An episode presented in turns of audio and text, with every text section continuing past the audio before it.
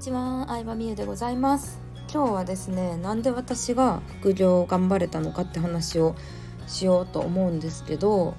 そう、昔のことを思い出して、なんで頑張れたかっていうのをね、思い出したんですよ。それはですね、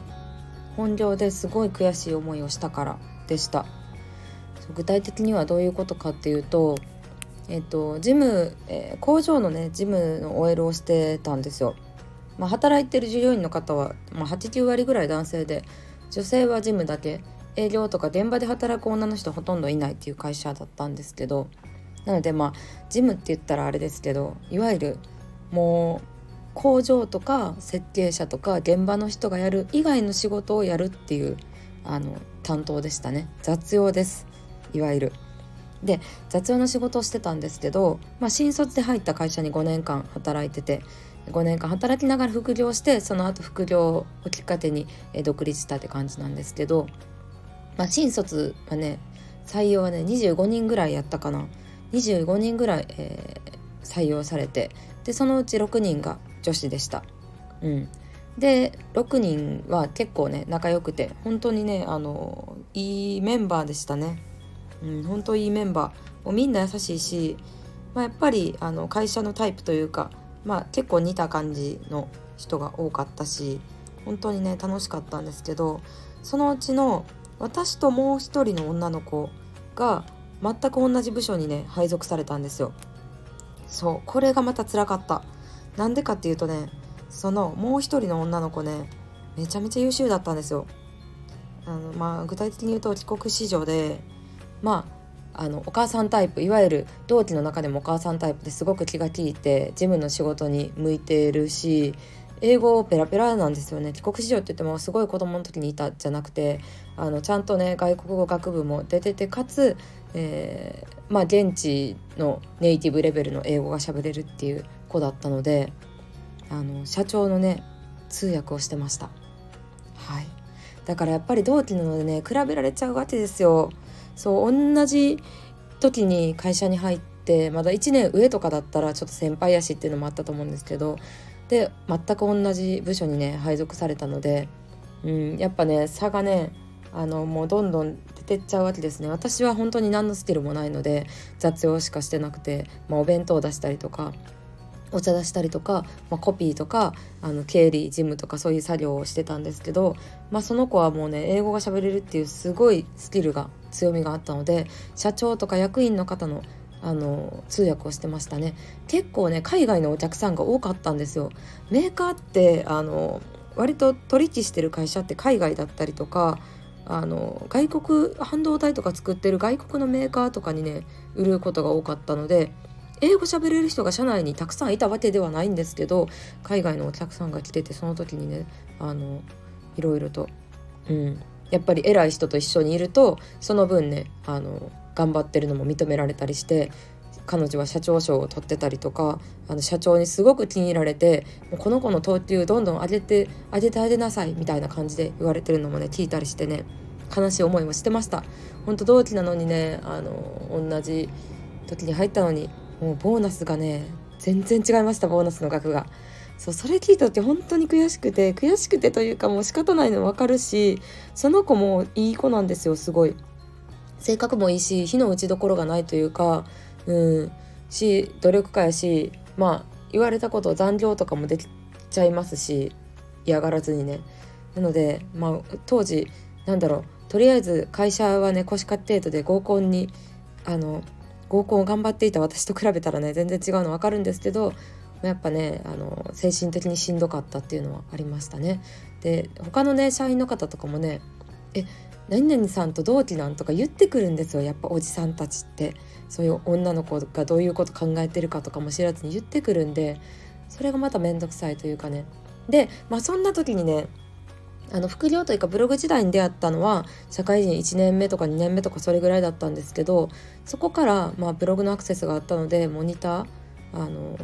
今でいうインスタグラマーの PR 紹介みたいな感じですね。案件いただいたりとか、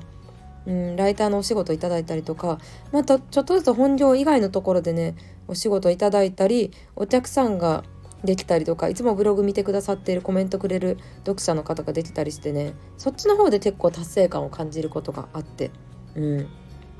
最初はね収入としては月500円とか1000円とかもうほんと微々たる金額だったんですけど、だんだん3万円とか5万円とか稼げるようになってくると、いわゆる5万円って私よくラジオとかでも言ってるんですけど、だいたい月20万の給料の人が30時間残業したぐらいが5万円なんですよね。30時間分の残業代が5万円なので、なんかこれはすごい楽しいことして5万円プラスで稼げるってすごいなっていう風に思って、どんどんのめり込んでいきましたね。だからその同期のね優秀な女の子と比べてボーナスの金額が違うとか、等級も私は1等級っていう一番下の位だったんですけれども、そのね女の子はね3等級まで、4年目で3等級女子でってなると多分今までいないぐらいだったんですよね。そんな子はいないっていうぐらい優秀で、だったので、もうそもそもの基本給が違うっていう感じでしたね。だったんですけど、その差をなんとか埋められるんじゃないかっていう希望になったのがちょっとした心の支えにもなってましたね。だから、会社自体がね嫌だったわけじゃないんですよ。人にも割と恵まれてたし、別に何でも良かったですね。どんな仕事でも良かったですね、正直。やりたい仕事とかもまだ見つかってなかったのもあるし、だから嫌ではなかった、やめたいって思うほどではなかったんですけど、副業の収入があったからこそそういうね